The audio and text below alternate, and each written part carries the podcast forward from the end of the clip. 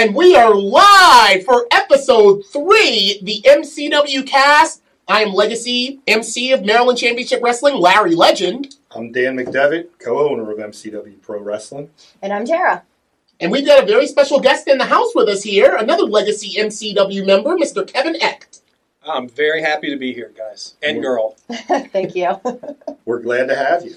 Yes, indeed we are. And hey, you know they say 3 is a magic number. We are rip-roaring through this brand new endeavor here at Maryland, or MCW Pro, and I think that things are going swimmingly. We've been getting so much great feedback from the fans, and we just want to say we appreciate everyone who tunes in every Tuesday at 8 across YouTube, Twitch, and our Facebook. And guys, don't forget the hashtag AskMCWCast. Yep, just send out a tweet, ask MCW, hashtag AskMCWCast, and we'll be happy to answer your questions.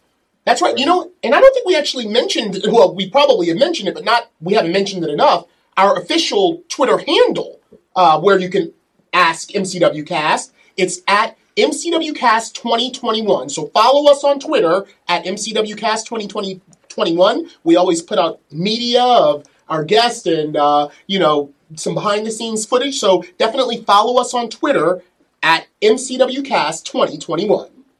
A lot of things to touch on, guys, from last week. What about the show with John Minidakis from Jimmy Santa's Seafood? I don't know if you guys saw this past week. They breached their $350,000. They passed $350,000 on the fund to help out Baltimore restaurants. Just, I mean, unbelievable. Yep. They've actually adjusted the goal now to $500,000, and they are well on their way to meeting that. And I would expect them to do that here in the next week or so, probably, with the way things have been going. Yeah, big shout out. I don't know if you, I've been following and watching John, all the restaurants that he's helping out. It's just amazing. But what would be great too is, you know, he's getting a lot of media coverage for this now, and it's not just local anymore; it's national. Yeah. And what would be great is to see this happening in cities that are hit so hard by this pandemic all across the country. So, you know, I think that he's starting a movement. Maybe he didn't intend to start a movement when he embarked on this, just helping out some local establishments that have been hit hard. But now, you know, can we see this as a pay it forward thing? And, you know, I'm hoping we see it trickling down across the country. Well, you know, it says, well, there's an old saying, each one to teach one. And, you know, a huge shout out to all of Baltimore that, you know, contributed to such a worthy cause. We've got a cause going on right here at the MCW Cast. It's called Buy Me a Coffee. All Absolutely. Right. And as always, we're very proud of Johnny and Jimmy's meeting that goal to help out the Baltimore restaurants. But we also want to give a huge shout-out to all of our fans out there that bought us a cup of coffee and are keeping us nice and warm here in the studio. Especially in this weather. Oh, yes, yeah. Definitely. That's right. So special shout-out thanks to Daryl, Dr. D. Thanks for the contribution. I love the doctor. Yep, Mo and Lisa, longtime fans. Thank you for your support. Dan Garrett sent a toast for the Bruiser. Thanks for that, Dan. Right on. Our very own Danny Mays sent a couple cups of coffee our way. MCW ring announcer, Danny Mays. That's right. Another legacy MCW. There you go. That's right.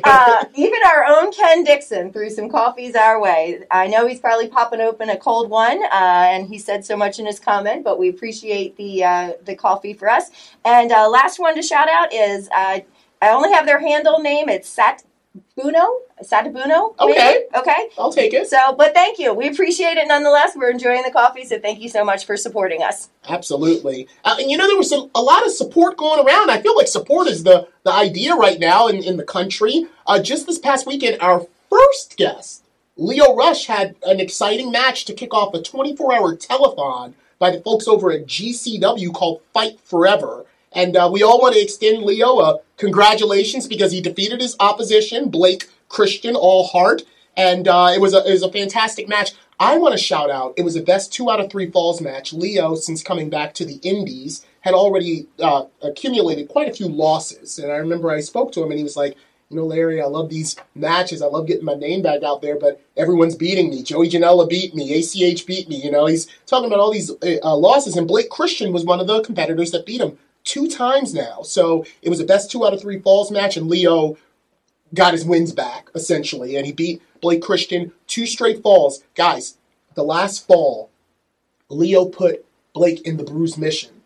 And he was portraying his character, the Blackheart, Leo Rush, which is kind of like an Undertaker kind of take on, you know, what he has to offer. And it was it was one of those moments where you see the image of him. He had this great makeup on. He had these black contacts in, and he's in a casket, and he's giving the bruise mission to his opponent. And I knew what that was. I knew that was kind of his way. And I'm actually getting a little misty-eyed right now of saying goodbye to his trainer. It was so powerful, and it was a great match. They don't have the replay back up because I think it was one of those things where they wanted you to watch live. But it was a great match. And the big news out of this whole thing, those folks raised $53,000 on their Indiegogo. All of the funds going to the wrestlers, the crew that helped do this endeavor for 24 hours. And Leo kicked it off, so call him the $53,000 man if you ask me, to set the tone for that event this weekend. Yeah, look, as a pro wrestling promoter of 25 plus years, hats off to GCW. Heck yeah. I mean, you know, putting that together, and I give them props, you know, to putting that together and given the opportunity for all the performers, not just, like you said, not just the wrestlers, but people helping backstage and production and everybody that helped to get a payday and make some money doing something that they love. You know, it's awesome to hear. That money, $53,000, amazing. Yeah, Leo's going to get to see a little bit of that, and all of the competitors and the crew that took a part in that are going to get to see a bit of it. Who knows? Maybe we can raise $53,000 and buy me a coffee. Right. People need to start buying coffee. Yeah, indeed. Well, so, and give a shout out to that. The GCW is that up on YouTube now? So, can they go and watch it? So that's the thing. If you watched it live, you saw it. And I think that was kind of the appeal of it, to keep people watching and donating, because now since it ended last night at around 8:45, it's down.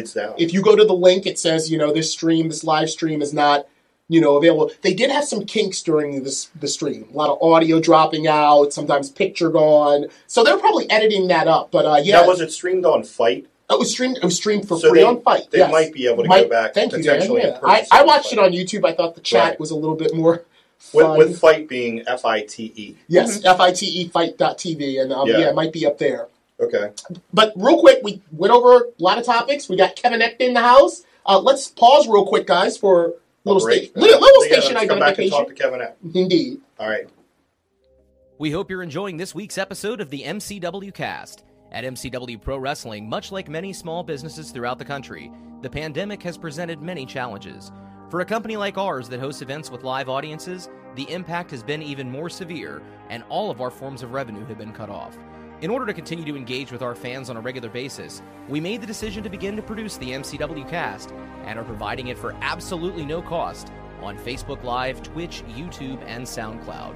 If you'd like to support us during these challenging times, you can do so in several ways. The most popular way is to buy us a coffee to help fuel the cast. Just go to buymeacoffee.com/MCWcast, and for just $3 you can buy the cast a coffee, or you can choose to become a member of the cast for just $5 a month and receive several special perks. That's buymeacoffee.com/MCWcast. You can also contribute directly on Cash App, MCW Wrestling, or on Venmo, MCW-Wrestling. You can also show your support for the MCW Cast while sporting some great gear by going to teespring.com/stores/MCW Cast to pick up a full line of official MCW Cast merchandise, from coffee mugs and face coverings to t-shirts and sweatshirts. Also, don't forget to comment in the threads on Facebook, YouTube, and Twitch to get your questions answered on a future episode, and you can also send us a tweet using the hashtag AskMCWCast. Thank you for your support, and now back to the show. All right, we are back here at the MCW Cast. We are joined with our special guest, Kevin Eck. Kevin, let's take our fans back and hear a little bit about your early days in the business, but even before that, your days as a wrestling fan and what led you to this business. Okay, so I became a fan at a very young age, 6 years old. My parents were not wrestling fans, so I still to this day don't know how it happened, but somehow it ended up on my TV screen.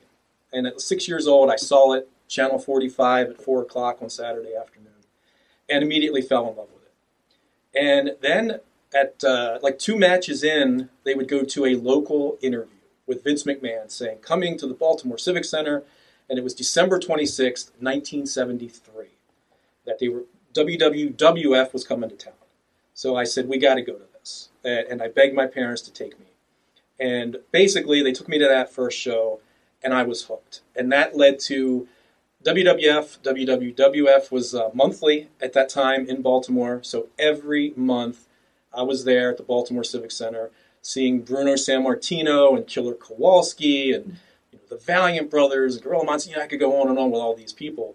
And that's really the start of it. I was obsessed with it from that point on.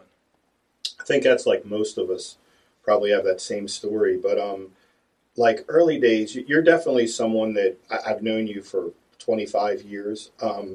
Probably started as like I met you and then we became acquaintances and gradually have grown into where, I can, I think we're pretty good friends. Absolutely. We've become over the years, but like when I was getting this interview together with you, kind of trying to touch base on some bullet points, I was trying to remember how exactly we met. And I feel like me and you were connected through Axl, because I started training with Axl in the early 90s, right out of high school, 91, 92. And I feel like I met you, like we got connected through Axl, correct? Isn't that kind of how we got to know each other? That is correct. And I think, were you part of the Kwaisi Mfume show? Yes. I appeared on that. Okay. Thing. Yeah. That's right. Yeah. It was Axl and me and you and there were some other people on it as well. I can't remember who else was on it. I remember that. That's funny that you bring that up. Too Dope and Sideswipe. That's right. So during the Bruiser show, when we were putting the show together, the Bruiser tribute show. It's so funny that you bring that up. I specifically wanted Too Dope and Sideswipe to do a segment on the show, a backstage interview, because of that show. Because I knew, keep in mind, at the time we were filming this, RJ hadn't passed. We were leading up to that show, and he was going to be able to watch it, and we were putting the show together. And so on that show, what happened was there was a point where like Axl and you on the show, I totally forgot about that, but everybody was answering all these questions about professional wrestling being a business, and very elegantly. And then they say something about, the host asked about getting hurt in the ring. And Sideswipe just interjects and cuts everybody off and says, "Yeah, sometimes I get hurt so bad, I just drive home like this." Right? And everybody turned and looked and was like, "What?" On stage. And for years, that was something that me and Axl and Too Dope and Sideswipe, even Sideswipe was like, "I don't know why I said that. Like, I just didn't know what to say." Like, they asked him a question, and he was like, "I just froze. I just said it. It was just so ridiculous." That sounds like Sideswipe. Sideswipe, right? So, but RJ and me and Axl and Earl the Pearl and Shamrock, like, that was such, we would cry laughing years later. So specifically, that backstage segment that we had filmed was done for an audience of one. It was done for RJ. Right, yeah. So that he could see it when we put it in the show, because I knew no matter what I knew he would laugh. It was just something that we laughed at for years. But interesting, Dan, I knew it was important to you that he see it, so he did see it. Did he laugh? He did. He did. Well, he as much right. Yeah. He definitely. I showed it to him early in that day. Yeah, he did. He definitely made a recognition of it. He absolutely did. That's interesting. That's exactly, now that you bring that up. But yeah, exactly. I think it was because of Axl and I getting to know each other. That's how I ended up on that show with you guys. But yeah, we were doing a radio show back in the day. Right. We were doing a once-a-week wrestling show, and it was Axl and I co-hosting it. And so that's how we really got to know each other. Yeah. I knew it was that. I couldn't put two and two together, and I'm like, I know it's been 25 years, but how was it? But yeah, you're right. Yeah, I'm glad you took me back down memory lane to remind you about the Kwaisi Mfume show. I remember also that episode. I don't know if WWF was running opposite it on WBFF or WCW and WNUV. These are local stations in the Baltimore area, but Something about it, I wasn't staying on that. But I definitely remember flipping and being like, oh, they got wrestlers on Kwaisi and Fume's show, but yeah. This is a hacksaw Jim Duggan. We did a match. We did a match in studio. They did do a match. And they had Axl and I think, doing the commentary for it. And props to him, as he's a senator now. Yeah. He was so respectful. A lot of people we go on, here's a political guy. He was a political guy then. He was so respectful to us and treated us so well. Didn't look down on us, was very interested in learning about the business, mm-hmm. and was in no way just derogatory. And you get that a lot from people, you know, that they just tend to look down. But I always really appreciated and respected that about him. He treated us so respectfully and with such respect. Kind of like how we brought up the passing of Larry King, mm-hmm. and how Larry King would always, as a journalist, like not really be... you know, bring these guys out to lack them or mock our culture, but actually to learn his curiosity about what is this? Who are these folks that do this and what motivates them? So, I'll never forget, just going off of that, the Bill Maher show, back, not his current one, but the one he used to do Politically Incorrect. He had WCW people on. I don't know if you've ever seen this clip. No, I haven't. He was not very respectful. He had Roddy Piper. I could believe that. He had Roddy Piper, Medusa, Sting, I can't remember who else. And... you know, this was in the height of the Monday Night Wars, and the business had become more open, and everybody knew what was going on backstage and all that. And so Bill Maher, the way he phrased the question was, he said, so, everybody's in on the joke now, right? Well, Roddy did not appreciate the word joke being used. Roddy immediately stood up, undid his pants, pulled them down a little bit, and showed where he had a scar because he had had his hip replaced. So immediately that set the tone for that interview. And I'll just never... But yeah, that speaks to what you're saying about how not everyone outside the business was respectful. Mm-hmm. So yeah, he did, like I said, Roddy, the word joke was not something that he was happy to hear. Yeah, well, Kevin, speaking of Kwaisi and Mfume and the origins of how you and Dan met, I remember I first used to see your name in print in the Baltimore Sun. And I remembered when I would be arguing with my friends in school, and, you know, going to school, it's fake. They're not really. Why isn't it in the paper? Right. There would be times where I would see you reference wrestling, whatever it was, coming to the Baltimore Arena, Nitro or Raw, and I would be like, you see, that's how you know it's real. Because they don't give it all the coverage, but sometimes someone's writing about it. So can you tell me about how in the Baltimore Sun, as a youth growing up, trying to get involved and thinking maybe this might be my future, how I saw you kind of associated with wrestling through the paper. Sure. So I started in the journalism business really young. Like I happened to know someone who knew someone who got me into the old News American. I don't know if you guys remember the News American. Mm-hmm. It went belly up in 1986. So I started when I was in high school still as just a unpaid gopher. Paying your dues, bro. Paying my dues. That's why I'm here at the table. You know, that's what I started. Answering phones, taking high school scores over the phone, like by hand. We actually took them by hand. Going across the street to the Inner Harbor to do food runs for the sports writers and the copy editors. That's how I got in. So I ended up, after that, at the Baltimore Sun. I started there in 87, I think. And I was just, again, as a clerk, an editorial assistant, is what we call them, you know, entry-level position. But the thing is you could write some. If you showed an aptitude for it, they would give you opportunities to do some writing. Mostly high school stuff, but you could do whatever. I would always push to get pro wrestling in the paper. And they were the people in charge back then were very, very stuffy in how they looked at wrestling. It's not a sport. Mm-hmm. It will not appear in our sports section. Okay, and that's the way it was for the longest time. Now, eventually, if I could somehow tie it to sports, they would say okay. So the first story I ever did, Randy Macho Man Savage, you probably all know, played some minor league baseball. Mm-hmm.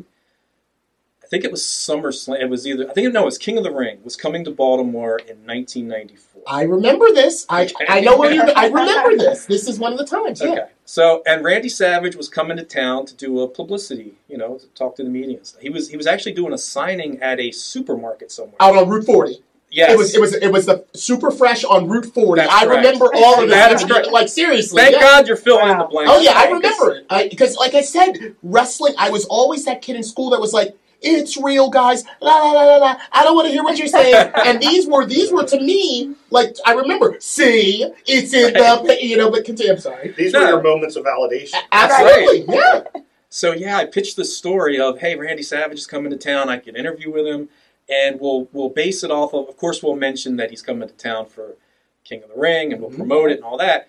But, you know, we'll talk about how he used to play minor league baseball. And so I got the thumbs up on that one. So that was the first pro wrestling story that I had ever written for The Sun. This was 1994. Absolutely, yep. And then from there, and that's a story in itself. I mean, just interviewing Randy Savage in the back of a Superfresh. Like, it was. So you did the interview at that Superfresh that he was appearing at? Yes. Went down to the Superfresh, and there was a WWE PR person there. They took me and Randy into the back, like in the storage area in the back of the Superfresh. And that's where I did the interview. Unbelievable. So, yeah, that was my first one. Wow. And then after that, it was just like whenever, you know, luckily the Monday Night Wars really started not too long. And, you know, like they were getting good houses, you know. So it's like, oh, people started to notice this is actually kind of ratings. Same ratings. People started, people at the paper started to notice, like, this is popular, right? But I still had, I was going up against these stuff, and I love all these people that I work with at The Sun, but they were stuffy, you know. It's like wrestling can't be in the paper unless it can be somehow with sports. So another thing I pitched was Lawrence Taylor doing WrestleMania. And I was like, and it was in Connecticut, Hartford, Connecticut. I said, how about if I do a story on that? Because, you know, he's LT. And he's LT, yeah. So on my own dime, because they weren't going to pay for it, I booked, you know, took a train to Hartford, Connecticut, and got press credentials and all that, and covered that for the paper. So then, again, but still they wouldn't be like, yeah, we want you to do this right on a regular basis. But the entertainment section, they noticed, wow, this stuff is really popular. So then anytime WWF or WCW came to town, I got hooked up with an interview to promote the show. I remember one time the arts and entertainment section had Savage on the front. That may have been the King of the Ring, or that was a different one. It was, but it was an insert. You could pull it out of the paper like you could pull the funnies out of the paper. And one time Savage was on the front of it in all its glory, and I was like, "This is another. See, here it is. Wrestling's real." I think by then I maybe was a little bit closer, thinking, you know, there was something up. I mean, it was on the arts and entertainment section of the paper, but and not the sports section. So here's the really funny part to it is. By the time, I'd say it's maybe 2007, blogs become a big thing. And the Baltimore Sun dips their toe into the blog world. And basically, they basically said, you know, if you have expertise on any subject, like, you know, we want you to write a blog. I never thought about it, right? So they approached me and said, how about doing a pro wrestling blog? And this was actually going to be in the sports section now. Not in the paper, but on the sports section of the website. Because it all became about getting clicks and getting views. And it's like, this stuff's pretty popular. We want those clicks for us, not the entertainment side. You know, all of a sudden, once the newspaper industry starts dying, then all those old, you know, we can't do this, we can't do that, they kind of fall by the wayside. We're going to do whatever we got to do to survive. So I said, oh, how much extra do I get paid to do this? Like, oh, no, it's not extra. This is just in addition to your, you know, regular 40-hour-a-week job, you'll do this blog. And I said, no, I will not do this blog. Like, you know, you learn. You don't work for free. Right, yeah. I mean, you can't, right? So I said, no, I'm not going to do it. So there's another person who was a fan, who was a copy editor at The Sun. And he said, he got wind of, you know, they were considering doing the wrestling blog. And he's like, well, you know, maybe I'll do it. I said, no. If anybody's going to do it, I'm going to do it. right. Like, I'm not going to let somebody else do it. So swallowed my pride and said, okay, I'm going to do this wrestling blog. Again, for no extra pay. And I became obsessed with it. Like, if you're going to do something, you got to do it to the best of your ability. And, you know, I'm not ultra competitive, but I guess I am a little bit. Because we would get the traffic reports every week of how this is doing. I was like, you know, since this is extra and I'm not getting paid, maybe I'll write twice a week. But then I noticed that we would start seeing the numbers for all the blogs, sports, entertainment, news. And my blog, which I called Ring Posts, was always up there in the top 4 or 5, whatever. And I was like, that's with me not even trying. So then I became obsessed, and I was writing like every day of the week, sometimes 2-3 times a day if there was news.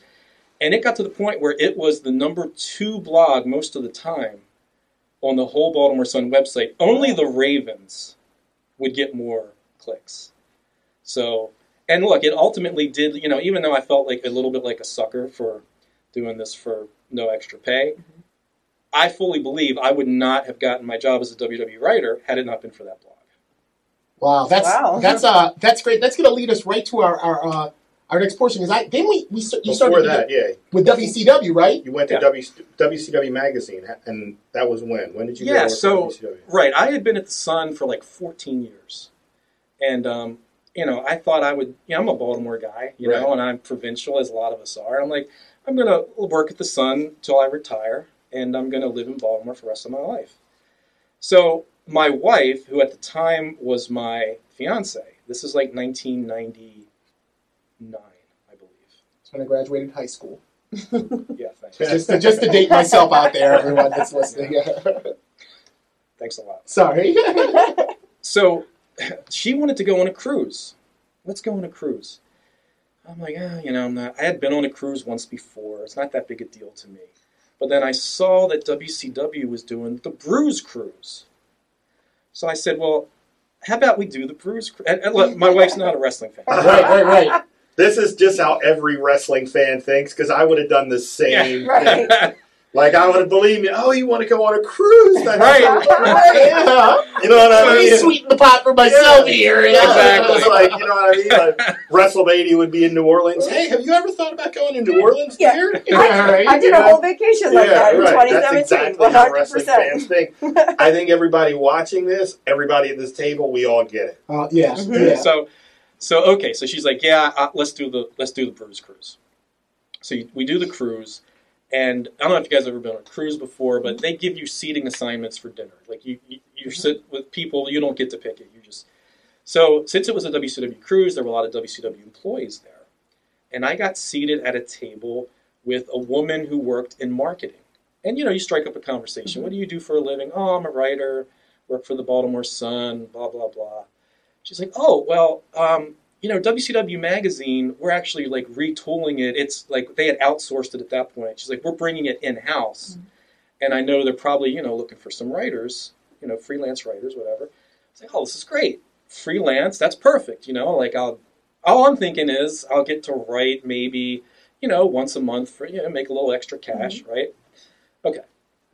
So she puts me in touch with the publisher, and his name is Ken Leiker, and so once we, get back on land and everything, and the magazine's getting ready to get. Actually, I think it had just started. I think they just put out their first issue, and he said, "Well, send me your resume." And okay, so I did that. He came from newspapers himself, so he was not a real wrestling guy. He was more of a journalist and newspaper guy. Mm-hmm. He loved the fact that I worked for a legitimate newspaper.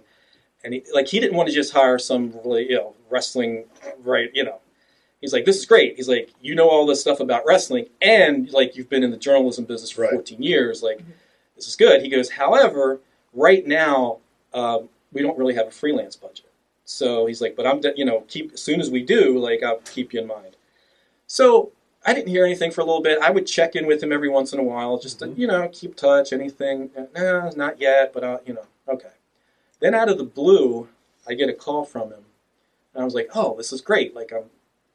Now I get to, do my freelance gig." Well, he was unhappy with the previous editor, the editor that he had at that point. He wasn't happy with him, so he calls not to offer me a freelance writing position. He's like, "How would you like to be the editor of WCW magazine?" I was like, "Wow, the editor!" I'm like, "Can I do that from Baltimore?" No. You would have to move down to Atlanta. Wow, 14 years in at the Baltimore Sun. Never left Baltimore in my life. This is where I'm going to die. I was like, wow, let me think about that. And so, long story short is, talk to my fiance, now my wife. This was early in 2000. We were getting married at the end of 2000. Mm-hmm. So we're like, wow, this is a big decision. She's she's a Baltimore girl too, but she was not tied. She's like, no, this will be like an adventure. Let's go live in Atlanta. And so I did. I left the Sun at that point, and went down to WCW to be the editor of the magazine. Now, this was March of 2000 that I started. Oh, this is very close to when they were bought. Right. Yeah. A year later, right? And so at the time, if you guys remember, in March of 2000, the Monday Night Wars, for all intents and purposes, were over. Yeah. WWE was killing WCW every Monday night. Mm-hmm. And I was very aware of what the situation was, but I still believed in my head, or I talked myself into it. I'm like, this business is cyclical, and, you know, for 83 weeks before that, WCW was kicking their ass, mm-hmm. and I'm like, they can turn this around, you know. So, and plus, WCW came from the NWA, which, if you shake the lineage back to the original, like, this company's, you could really say, has been around for like 100 years. Yeah, absolutely. They're not going anywhere. So I took the job, and literally, I'd been there for about a month when we started hearing the rumors of it's going to get bought, it's going to fold. It's kind of like, oh, great. Here I, you know, right. mm-hmm. I've just picked up everything and moved to Atlanta. And it was 1 year, almost like 1 year to the day, that until we got bought. So. Wow. That is amazing. And you found out, I guess, so you were, that's interesting. You were working there at that time. Did you just, was it like everybody just found out like when WWE, when they were going on the air announcing it, or did you? No, we knew. We had heard all kind of rumors, and if you'll remember, Eric Bischoff had put together a group. I remember that. Mm-hmm. That's right. Yeah, that's right, because he had left, and he had been. Yeah. That's right. Took some time off to get took some time off. Right. So he had put together a group. He worked with this company called Fusion, which was a media company, and it was announced that they were buying the company. They were buying WCW, and so they actually started. Bischoff came back into the office, and they were doing their due diligence and. Now, we at the magazine were a little worried, even though, it looked like the company was going to survive. We had heard all kinds of things about Bischoff was going to really streamline things down. And so we're like, there's probably not going to be a magazine, or he'll do it on the internet. Yeah. Right. Yeah. So we thought, this is great. WCW is going to survive. But we probably won't. Right? So then that thing fell through. Didn't happen. So then the big rumor became WWE. Like, it was just out there. WWE was going to buy it. And we were pretty sure at that point that it was going to happen and that we probably weren't going to be retained. Mm-hmm. So I was there in Florida that night, the famous Nitro. Oh, were you? I was there, yeah. Like we knew that was the end. We knew Shane McMahon, we knew the angle was going to happen with Shane McMahon. So you knew that was coming, Shane McMahon and all. Yeah, we all knew that. They were there that day, and basically they took over. Like I've heard this a lot. Yeah, Shane and Bruce Pritchard and all those guys. They just took over. They walked in and they said, "This is our show now," and so they took charge. And we knew that's that's probably going to be the end. So and that was the last episode. Right? That was the last episode. Mm-hmm. Do you remember what the last match was? Sting and Flair. You got it. Yep. Yeah. Flair had to wear a T-shirt. I remember that. Yeah. I was sad. It was so sad. Yeah. They hugged it at the end, and I was like, "Wow, I love WWE, but this is sad." Yeah, so after that, when we got back to Atlanta, they called all employee meeting in the power plant, which was it was attached to the office, and we knew it that was it. Like we walked in and there was a human resources person from WWE who basically told us all that we're all being let go, and gave us our information. You'll get a severance package. And so I was going to ask, did you get a severance package? We did get severance? Yeah, and that was the end. And they actually did, like, they threw us this little bit of hope. Like, if anybody would like to work for WWE, here, fill out this form and this and that. And, like, other than agents like Arn Anderson and Dean Malenko and Fit Finlay, I don't think anybody in the office got a job at WWE. Well, now they had their own magazine. And theirs continued until only recent years before. Yeah. Right, because my kids had a subscription to it. Was there consideration to try to get in on their magazine? I reached out. The publisher at that time was a guy named Barry Warner. Mm-hmm. And I reached out to him. I got his email address.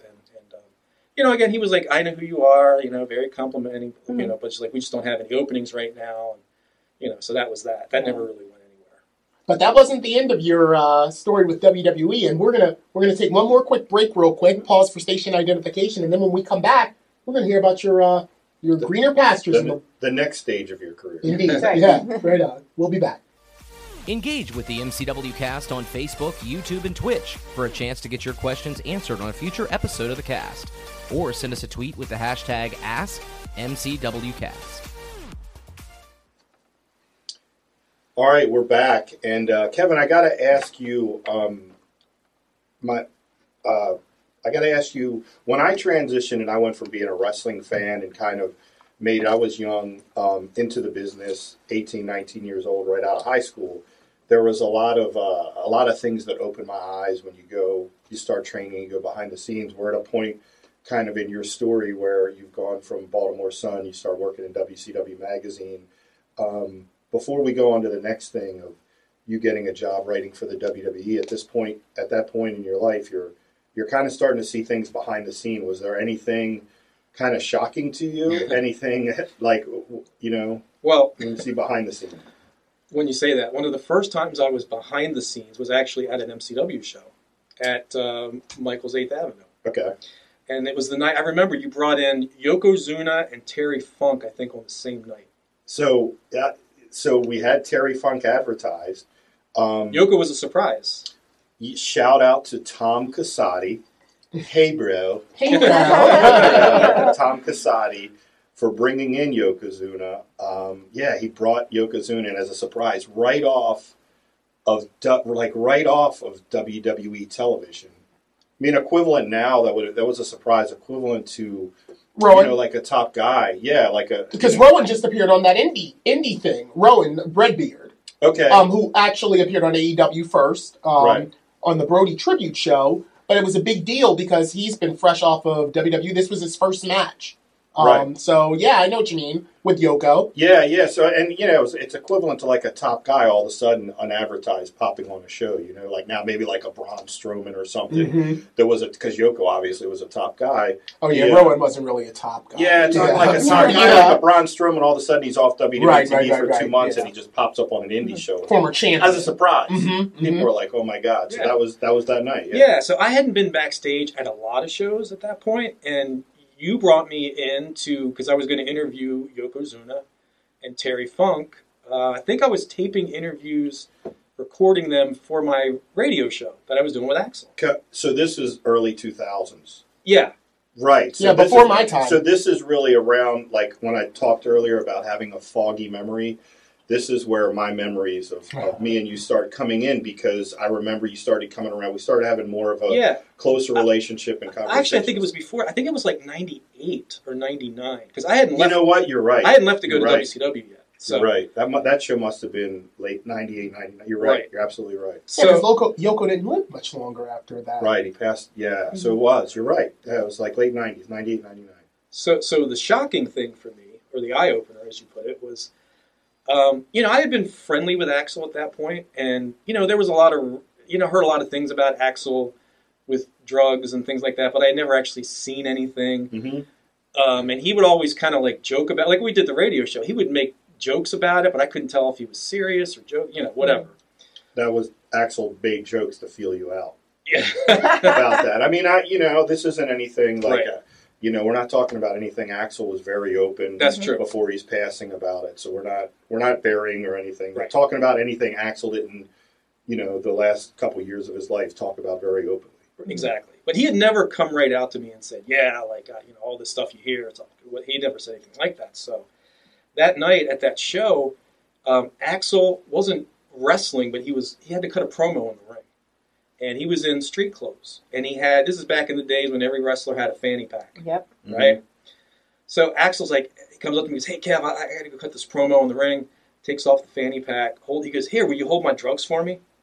And I'm like, oh, it's another joke, right? I was like, I just looked at him kind of funny. He goes, yeah, it's my, he unzipped it, shows me. And like, there's white powder in there. That's cocaine. Look, I'd never seen cocaine in my life. Probably meatball. Or 16 ball. Yeah. Kilo, probably. So, and at that point he asked me, he goes, well, do you do drugs? And I just kind of looked at him. He goes, well, I don't know, do you? And I'm like, no, man, no. He goes, oh, okay, well, that's good then, here. And he goes, I just want you to hold this for me while I go to the ring. He's like, you're the only guy I trust back. I give it to any of these other guys. Like, they'll take it. I was like, okay. And I'm like, I'm like scared to death. Like I've never, you know, like I said, I've never seen cocaine before.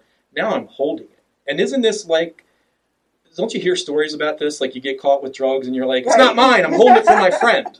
Yeah. Mm-hmm. Right. So I'm like, is this a rib? Like, is Axl going to have like somebody like a cop come in or something? And here I am. He's out the door. He's out the door. Here's somebody who's never done anything like this, and I'm going to get like, someone, you know, I can see that Baltimore Sun writer, you know, busted for cocaine possession. So I'm like, okay. So you'd have got distribution charges. Right. Yeah, we aren't talking residue here. Right. So Axl goes in the ring, cuts his promo, and the whole time I'm just sweating, holding this in my hands. I'm like, God, I hope you... Which just adds to, if you would have gotten caught, now you look coked up. Right, yeah, yeah. You're so bullets, y'all. I couldn't have looked any more shady or, you know, fidgety or whatever. Boy, this podcast is going off the rails. So then finally, you know, there's not a great punchline to the story. It's just, you know, Axl cuts his promo, comes back, hey, you got my drugs. Yeah, I hand it back to him, and I survived it. But I could tell you, my heart was, you know, beating a mile a minute that whole time he was in the ring cutting that promo. So just to put a little buffer here, nobody in the back would have taken it. That was at Axl's point where, like, the paranoia had just gotten out of control, and that was towards where me and Axl really started having trouble. And it was because of his demons that he could never get under control, that ultimately led to his death.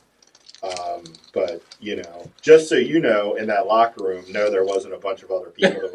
That was actually paranoia, and that, unfortunately, was just kind of, you know, a downward spiral. Well, when I came into the business, I had heard all these rumors about Axl, and, you know, he was obviously close with RJ, and then he started hanging out with us a little bit more, and so I established, like, a rule, and I was like, no drugs in the house. Now, you know, I just didn't want the rumors to be true. So what ended up happening was Axl would wind up coming to hang out at our house like every Sunday, and we'd make food and all that stuff. He would just do the drugs before he got there, and then he would pass out on my floor for sometimes overnight for extended. And I was like, well, I don't know if this is better. So, but I'd heard those same rumors too. And that was the big escalation with me and Axl falling apart was RJ. Because I hated that he was kind of sucking RJ into that world. Yeah. And that's when Kevin, and I hated him for that too. And so 100%. here's you talk about like what's the dark side of the ring, and that's what you know, I didn't want that element around because Axl was a guy that people looked up to. To me, he was still just Axl because he had trained me. We had gone back a decade, you know, to the early 90s. But to young guys like RJ, he was Axl Rotten, superstar from ECW, barbed wire bat. Axl was over. He was worldwide known. And that was pressure. That was pressure. I'm not going to say, like, about, like, people that were in the room, but I remember when I was young in the business and was going to like ECW and stuff like that. And I remember walking, you know, going into hotel rooms and drugs being on the table, and you look around and there's all these top guys, and it's a lot of pressure to say no to. And, you know, yeah, that was like, I hated that. I hated that about Axl when I saw RJ kind of start to go in that direction.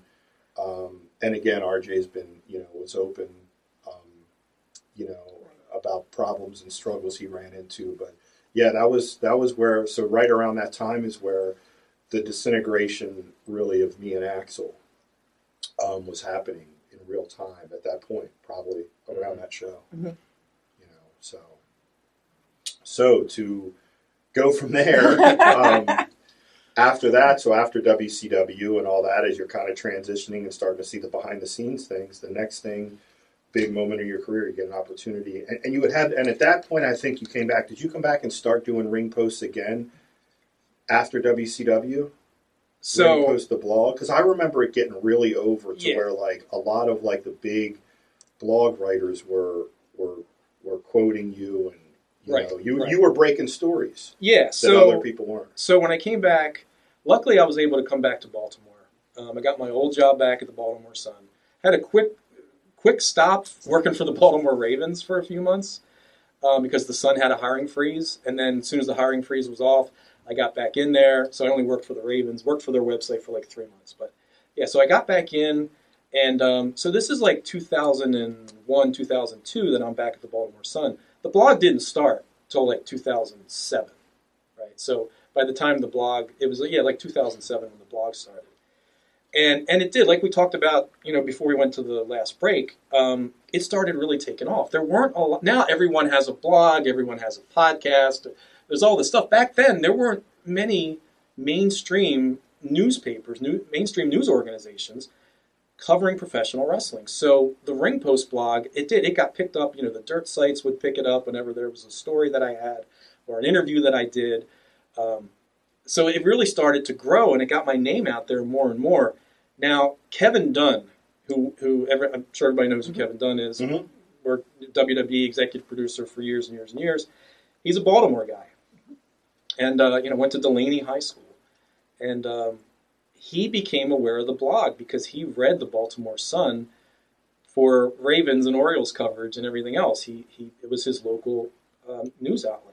So he started reading the blog and became aware of it. And I had heard from other people in WWE that he was a fan of it.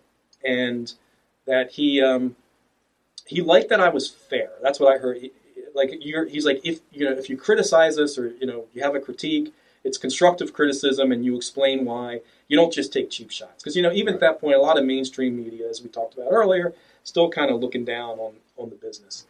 So he's the one that really facilitated me getting an interview there. I also got to know Big John Gaborik. Oh, yeah. Right, from Tough Enough. Yeah. So John also was familiar with me in the blog. So we had this whole Baltimore connection. We all went to the same college, Towson State. Obviously not at the same time, but so we had this whole little connection there. And WWE was in town for a SmackDown, and he's like, John and I got a drink at the bar, the hotel bar afterwards. And he's like, hey, have you ever, did you say hello to Kevin Dunn? I said, no, I've actually never been, really introduced to him. Oh, come on, I'll introduce you. So he introduces me to Kevin Dunn, and Kevin once again said, read the blog and, you're fair and all this. And he said, have you ever thought about working for us? I said, well, my entire life. Right. He goes, we're always looking for writers, and I can put your name in there. So what I actually jumped ahead here a little bit, and I'll tell it now. I said, well, Kevin, I actually interviewed for a writing job back in 2001, and you guys didn't hire me. And he goes, oh well, things are different now, and I think send me your resume, and so that's what put the wheels in motion. So quick story going back. After WCW went down, I reached out to the magazine editor. That didn't work. So then I thought, what? I've always wanted to get into the creative aspect of it. That's what I really wanted to do. And I knew, you would see on different websites, like WWE's always looking for writers and this and that. So I just sent a cold email to them saying, I'd how do I apply for a writing job? And they responded back, and it was basically, they wanted you to submit 2 sample scripts using WWE characters, and you come up with a whole arc of a program, from beginning to end, the matches that take place, the promos, the angles, the whole thing. And so I did that, submitted it, and they liked it to the point where they actually brought me in for an interview. Went to Stamford, met with the creative team, which at the time, Brian Gewirtz was on the team, and Paul Heyman was there, and Michael Hayes was there. Stephanie was in charge. Stephanie McMahon was in charge of the team at that point. I was only supposed to be in for one. It was in and out in one day. And Stephanie says to me on the first day, she's like, I want you to come back, tomorrow for the second half of our meeting. She's like, Triple H is making his comeback soon to TV. He had been off TV. This might have been when he had tore his quad. I can't remember specifically. But she's like, I want you to come up with a storyline for how we reintroduce Hunter and present it to the team tomorrow. I said, well, I'm only supposed to be here for one night or for one day. Like, I didn't pack clothes to stay overnight. And she's like, well, that's not a problem, is it? No, of course not. No, of course not. She's like, yeah, we'll have our driver, take you to the Stamford Mall, and you can pick up some toiletries or whatever, if you need, because I have nothing. So I did that. I'm in my hotel room that night, and I'm coming up with a storyline. Go back the next day, present it, the whole thing. And I'm thinking it kind of went okay. I'm feeling pretty good about it. Go back home. About a week later, they called me and said, thanks for coming up and, appreciate it, but, we're not going forward with you at this time. I was like, wow, I thought I did okay. So to me, that was the end of it. Like, that, I got my shot. That was in 2000. That was 2001. Right after WCW. Right after WCW. Okay. I felt like, all right, how many people can say they at least had an interview for their dream? I got an audience with them. I took my best shot. Ultimately, they, and I actually asked them, when they said no, I said, well, can I ask why? And they said, well, we're really, your background's in journalism and you don't really have any creative writing experience. And, we're looking for like soap opera writers and this, I got that whole thing. I was like, okay, well, I wanted to say, well, you knew what my resume was before you brought me up, but okay. So I thought that was the end, the dream's over and that's the end. But then, like I said, fast forward, 8 years or whatever it was, I guess it was 2010 that I had that conversation with Kevin Dunn, and 2011, they same thing, brought me up for the interview, whole 9 yards, and this time they offered me the job. Well, that's an amazing story. That is. Wow. Yeah, definitely. I wanted to ask, you went up there for that first interview and they eventually called you and told you, we're not going to go with you. Were you discouraged then? Did you think it was over? I'm never going to get this opportunity. They know who I am, or? I was disappointed. I was very disappointed because I thought, I got the sense that it went well. And it's like, man, like, I didn't think, I really convinced myself that they were going to want me. Yeah. So yeah, it was disappointing. And I remember eventually I got to a point where I just said okay, well, I took my shot. Mm-hmm. I still got a good job here in Baltimore and, all that. So it wasn't like my life was over or anything like that. It's like, okay, took the shot, didn't get it. Part of me was, because I was doing some freelance writing at that point, I was writing for Wrestling Digest, which was a publication. I don't know if you guys are big sports fans, but very similar to Baseball Digest, Football Digest. It was a little, smaller magazine. And so I'm writing for them, and I thought, it was at a time when WWE storylines were, it was 2000, they were starting to go down. So I'm like, wow, I can really, I'll take out my frustrations a little bit and write about how crappy the product is. Yeah. You don't want to hire me? All right. I'll point out how lousy your product is. You'll wish you had hired me. I bring that up to you, Kevin, because it's kind of a personal story with me. Is I have a similar interaction with WWE where I was kind of put on the spot, thinking I was only going to be there for one night, and they were at the end of the night, they were so we'll see you tomorrow, right? And this must be a thing that they do. This is what I'm saying. I've never really shared this story with anyone because it's a private story. But I as well was backstage in an extra role for a Raw. When they were here in the Baltimore area. And, I saw a lot of my former colleagues that I worked with on the Indies. I saw a few people that I worked with right here in MCW Pro, D. Edwards. And the night's over, and I'm like, wow, well, that was my backstage experience at WWE. And Mark Carano, he's like, so we're in Norfolk, Virginia tomorrow. We'll see you there, right? And I'm like, yeah, you will see me there. And he's like, all right, excellent. Be there bright and early, and make sure you're looking like you're looking. I was in a suit. Make sure you're looking like you're looking tonight. Maybe we'll have something for you. And, it was kind of I was am I being put on the spot to see how dedicated, how far I'll go? And it sounds like that's been kind of par the course since 2001. My story was in 2017, so. I also have a similar story. And my first interaction was through Kevin Dunn as well. Actually, was how I got into wrestling was Kevin Dunn being a high school friend of a manager where I was working at a bar. But I was an extra as well. I was with Godfather. Oh, wow. The same thing happened, and I had it was arranged through Kevin Dunn by way of being a high school buddy with my manager at the bar. And I went, did my thing, was on the, you know, was on the Ho train that night. And then Tony Garea came in and said, so we'll see you tomorrow in D.C.? Oh, okay. I mean, I got to work, but okay. It's safe. Like, yeah. And I didn't know. And it, like I said, this was my very first time. My very first time in a ring was, you know, at the Baltimore Arena in front of all those people. And so I didn't know either. And I was like, yes, I will be here tomorrow. Okay, great. Like, and so it sounds like that might be something they do. But then when it doesn't go anywhere, it's where in the nature of my, in 2001, where it's like, hey, you know, good job, but not good enough right now. Were you like then discouraged to the point, well, that was my WWE career. I tried and they just don't want me. Yep. That's definitely kind of the feeling I was having to reveal, but here I am at the MCW cast and things aren't going so bad if you ask me. Right. And then when you got that job, how long were you there writing for? 3 years. 3 years. Yeah. Right. 2011 to 2014. Yeah. Yeah. So it's funny because when I got that second interview, I was much more I was older at that point, and I was just like, if it works out, great. And if it doesn't, like, I didn't have all my hopes and dreams wrapped up into it. Mm-hmm. And in fact, I mean, I don't want to go into too many details about, you know, numbers and stuff like that, but that interview, I knew, I just felt like I really nailed it even more than I did the first one. Like, they're going to offer, like, I just was really sure. Mm-hmm. And so they did. You know, I got the call, and the human resources guy, the recruiting guy, said, you know, we want to offer you the job, and here's what we're going to offer you. And they gave me a figure.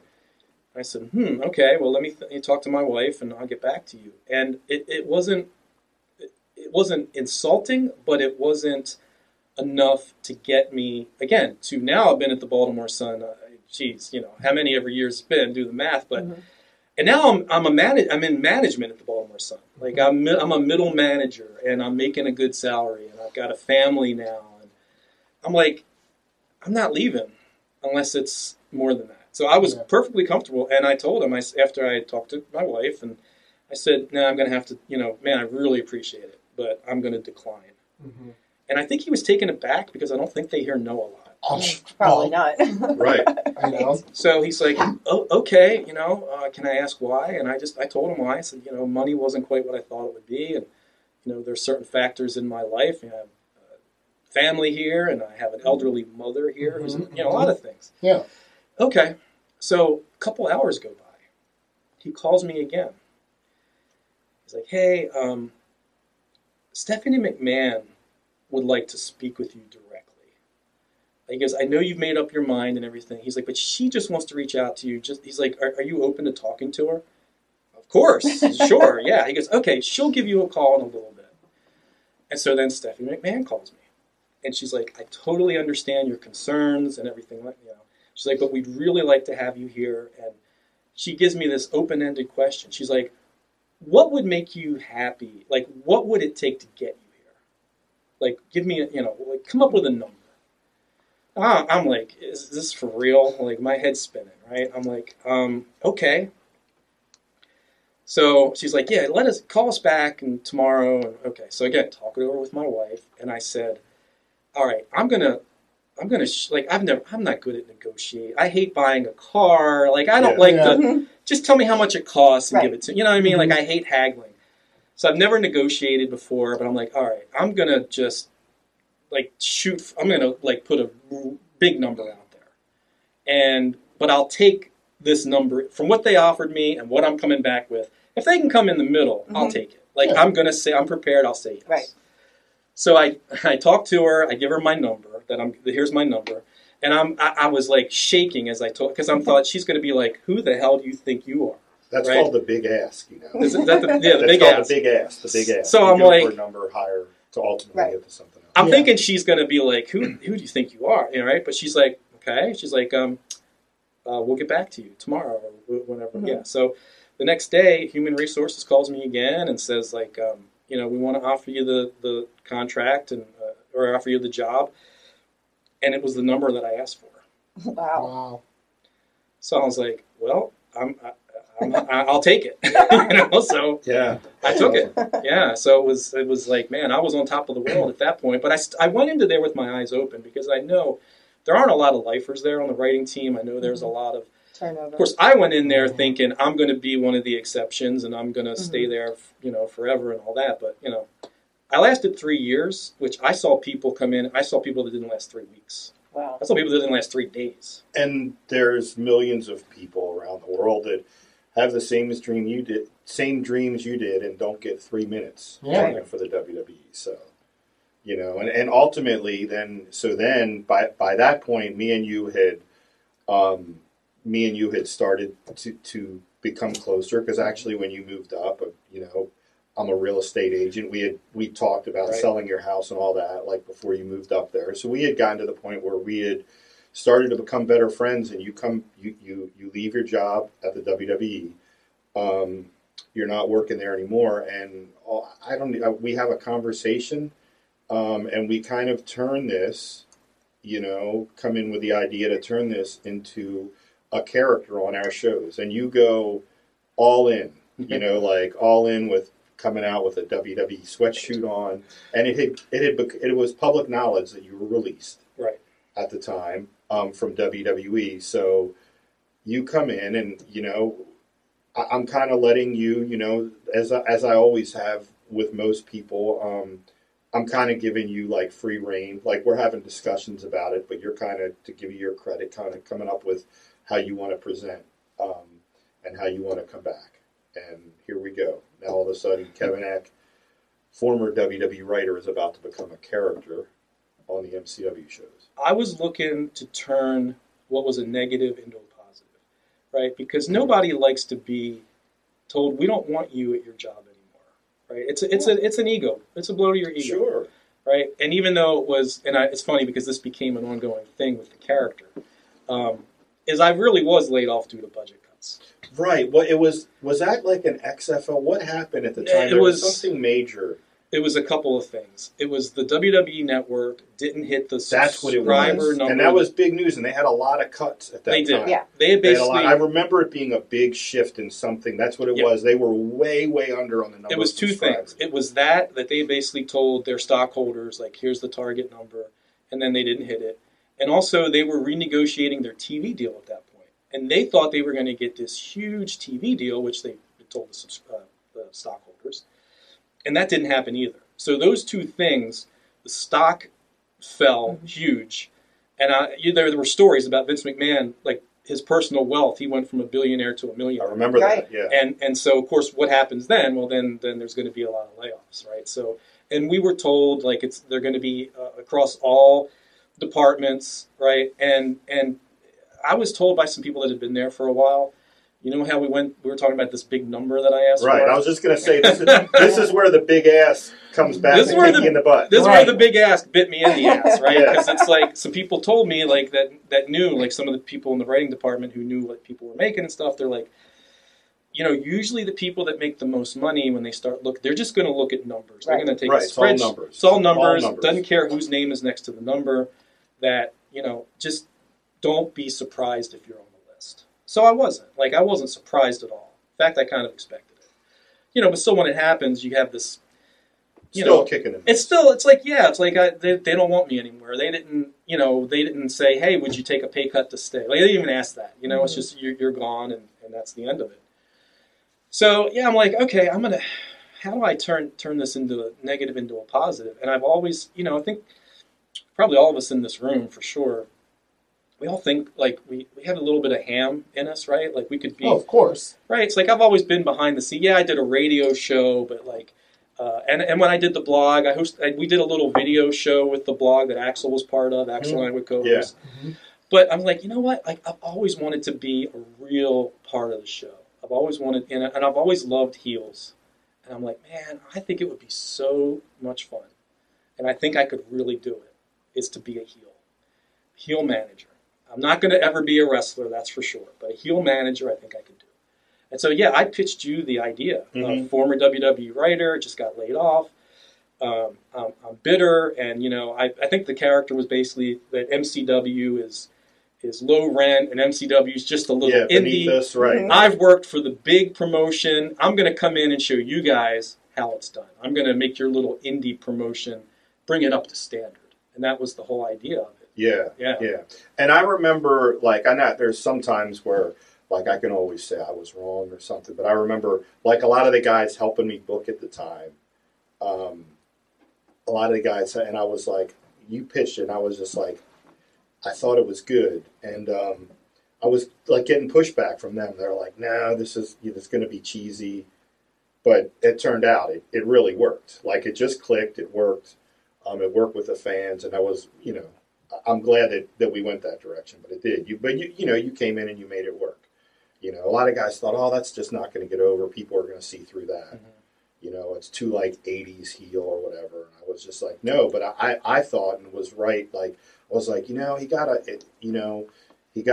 a lot of the major wrestling websites picked it up when you got released. It was a writer, so like people know, and they did. Man, it just took off right from the start. So originally it was just going to be a set where we were talking about we were going to do an interview segment, right?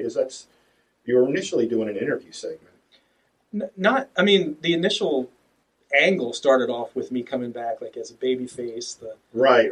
Al Albert hugged you. I just saw that. That's right. Albert hugged you. Right. Said, welcome, right. Kevin, welcome. Yeah, welcome back. I just, lost my job and right. Hey, I'm back in MCW, back in Baltimore. Love everybody and, MCW over and the whole thing.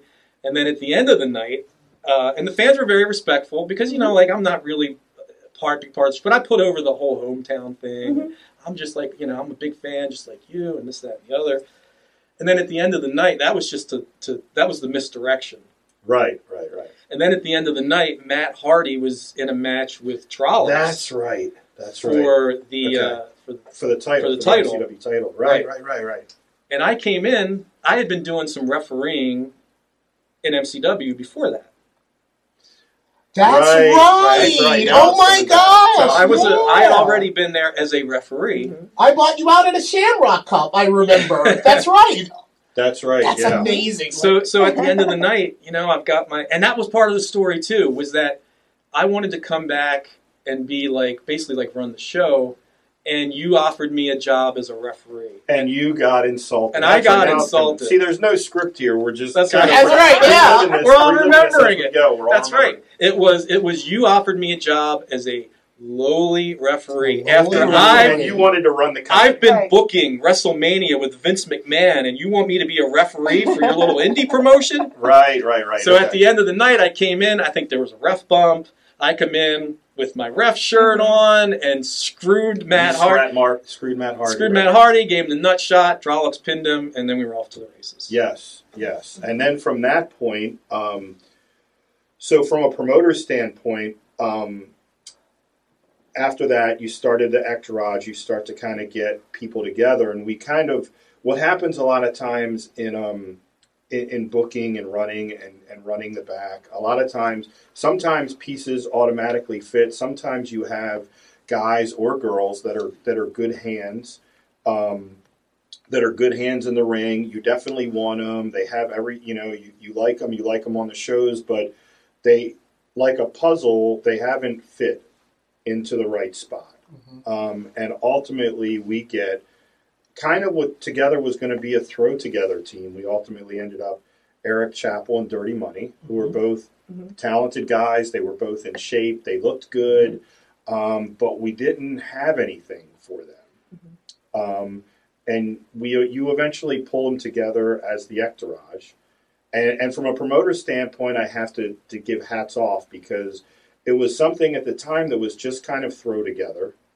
And they were to highlight you. And you were getting heat as a manager doing this, the shtick you were doing.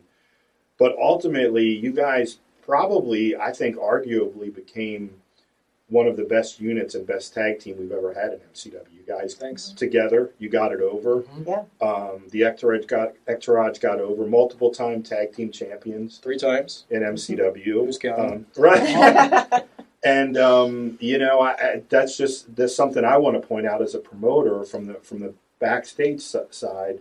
That not that anything's meant to happen. Sometimes things are meant to happen. Sometimes they're not. But that wasn't put in place to become the unit that it was. That ultimately we not only a 3-time MCW Tag Team Champions, but you guys were in 2 really important moments in MCW history, probably 2 of the top moments. One of them was in the tag team title match with the Hardys when they were Impact Wrestling, when they were white hot, and we had over 1,000 people in the MCW arena. They were, you know, you're welcome for the house. And they were going around. It was right before they went back that WrestleMania, and they were TNA Tag Team Champions, and they won the MCW Tag Titles. That moment, and also the very last Piper's Pit with Roddy Piper, the very last Piper's Pit that was ever done, was done in the MCW arena with you guys involved. So they, you know, yeah, you became, the Ectoraj became a big part of MCW history. Had a lot of very important roles. Well, I just got to say, I really appreciate, and I've told you before, that you gave me the shot to do it. Right. You put the trust in me, and this is the first I've heard that there was pushback. I'd like a list of names, by the way, who said that. But, yeah, I appreciate you giving us that platform, you know, to do it. And Dirty and Eric and I were three individuals. We didn't know each other. I think Dirty and Eric may have known each other a little bit, you know, through being on the indies. They may have crossed paths. But I didn't know, you know, either one of them, and we were just kind of thrown together. But we immediately just started brainstorming, like, what can we do with this? How can we make it different, you know, than what? Like, we didn't want it to just be typical. Like, what can we do different other than just, oh, we're the heel team? And really, this whole WWE thing, former WWE writer, kind of played, you know, into it a lot. But the thing was, like, you know, people talk about chemistry. Like, the three of us just had it, and it's like we all worked well together. We were all open to each other's ideas, and we all liked each other. Like, that was a big part of it, was the three of us we just gelled and bonded. So, I mean, it was a great time. Like, I had so much fun doing it. And to see it, that it, you know, to have those opportunities, to be in the ring with Roddy Piper. I mean, to share a microphone with Roddy Piper. Like, you have no idea how much I idolized Roddy Piper when I was a teenager. Like, I was such a nerd. When I was in high school, I had, you know how kids in high school, you'll put, like, bands' names on the front of it, you know. I cut out a picture of Roddy Piper in his kilt from a wrestling magazine. He was on the cover. And like, glued it to my my binder. Now, walking around, you know, the halls of Dundalk High School, that didn't get over with the girl. I mean, like, the chicks didn't. Yeah, it didn't get over with the girl. It didn't get over with the chicks, you know. But it's like, I didn't care. I loved Roddy Piper. Yeah, you know, Kevin, I didn't care either when they were That was one of the highlights of my experience here at MCW, was that night, because I was at ringside as well for that. And I remember I'd grown up watching Roddy Piper, of course, too, and he was such a cool guy that night as well. But I remember at ringside, he leans over to me, he goes, "I'm going to kiss you now," and he just planted a big kiss on my cheek, and I was like, "Oh my God, Roddy Piper just kissed me!" But, like, that was one of my, like, most favorite memories here in MCW too, was that night, and hearing you guys talking in the ring together. Like, it was one of the best segments ever. Well, I appreciate you saying that, but it was. So I got to work with Roddy in WWE, right? He came in. It was one of those cyber nights. I don't remember if what we called it. Cyber Tuesday. Cyber Tuesday. Thank you. I remember a lot of the stuff that we're talking about right now. It's coming back. So I was the writer assigned to this segment, which was a Piper's Pit, but we didn't know who the guest was going to be. It was, fans could vote. It was either going to be Chris Jericho, Dolph Ziggler, or The Miz. And these things were a shoot. Like, it was legit. Like, it wasn't worked. So, as the writer on the segment, I was told, like, it was really picked by the people. Those things were really picked by the people. Vince would not work them, 100%. He's like, it's got to be legit. So I was told at the show, like, I mean, this is not done ahead of time. This is, you know, the day of the show. I have to write 3 separate Piper's Pit segments. One for Jericho, one for Dolph, one for Miz. Now, eventually, all three of them were, in every scenario, all three of them eventually come out. But how you started it, and what, you know, okay, Jericho starts one. Well, he and Piper have to have an interaction. That's one segment, you know. And then who comes out next, and how do they get into it? Okay, then, okay, for the Dolph angle, or for the Dolph, you know, what does he do? And so I had to write 3 separate segments, because we didn't know which one was going to happen. And I remember we, you know, a lot of times with talent at that level, you know, this is not handing a promo to a mid-card talent and you say, memorize this, and that's the end of it. There's no back and forth. With these talents, especially Piper and Jericho and Miz, Dolph didn't have as much, but they all had their own opinions, especially Jericho, you know, of how this segment's going to, you know, like, I hand them the paper and they're like, okay, all right, so now let's talk about how we're going to do this. And so now, you know, we're debating back and forth, and I was like, oh my, this is going to blow up. Like, and I got to write 3 separate versions. And, you know, the clock's ticking. Like, we're on live at 8 o'clock, and, you know, I don't know, it's 5 o'clock, 6 o'clock. We're not, this isn't. And I could tell Roddy was, like, his head was just swimming with all these different scenarios of, like, you know, he's trying to get it all in his head. And Roddy's big with ad-libbing anyway. And right? Old school guys like that. They're not used to that. Exactly. Because he spent 30 years 100% ad-libbing. Yep. You know, right. So I'm just thinking, my God, it's going to... And a lot of times when these things go bad, the writer is the one who gets yelled at. It's not the talent, right? So I'm like, this could be the night I get fired. So, and then Vince was making changes up until like 5 or 10 minutes before the segment. He's like, you know, tell Piper he's got to say this now. Or so, oh God, I gave it to Roddy. And I just saw this look on his face. I'm like, this is just going to be a disaster, right? So they go out and do the segment. Jericho won the vote, so Jericho goes first. So that's the scenario we do. And they're out there, and I'm in Gorilla. Writers have to be in Gorilla with the headsets on, communicating. Vince is to your left. Kevin Dunn's in the truck, and you got to kind of communicate. You have to sort of tell them where we're going. So Kevin knows what shots to get, and this and that. That's great when everybody follows the script. Roddy's out there, and he immediately starts going off the script. Jericho's off the script, and, you know, you got to know when to cue somebody. You know, when do you send Dolph, and when do you send Miz, and they're all over the place. And it was just a train wreck. And Vince starts feeding, like, luckily Vince wasn't angry as much as he got a kick out of it. He started feeding, if you ever go back and watch that clip, he starts feeding Michael Cole lines to say how horrible the segment is. So Cole starts cracking, oh, this is the worst Piper's Pit ever. So that was that segment, right? It was just a disaster. So that's what we based the Piper's Pit in MCW off of, was Roddy and I had this, the setup was, you know, I knew Roddy was going to be at the MCW show for Piper's Pit. I demanded an audience with him because I wanted him, I basically blamed him. This was the downward spiral of my time in WWE. Vince never forgave me for that segment, so when there were budget cuts, when there were budget cuts, I was the first guy to go, and it all goes back to this segment. And I blame you, Roddy Piper. And, you know, I had a line of like, you know, they say never meet your heroes because they'll always disappoint you. You were my hero. You disappointed me. I just want you to say you're sorry. Right. That was the setup. Yeah, and I specifically remember, because this is something I always got a kick out of as a promoter and still do. Like when I say my kids, you know, like people that I've broken and trained and.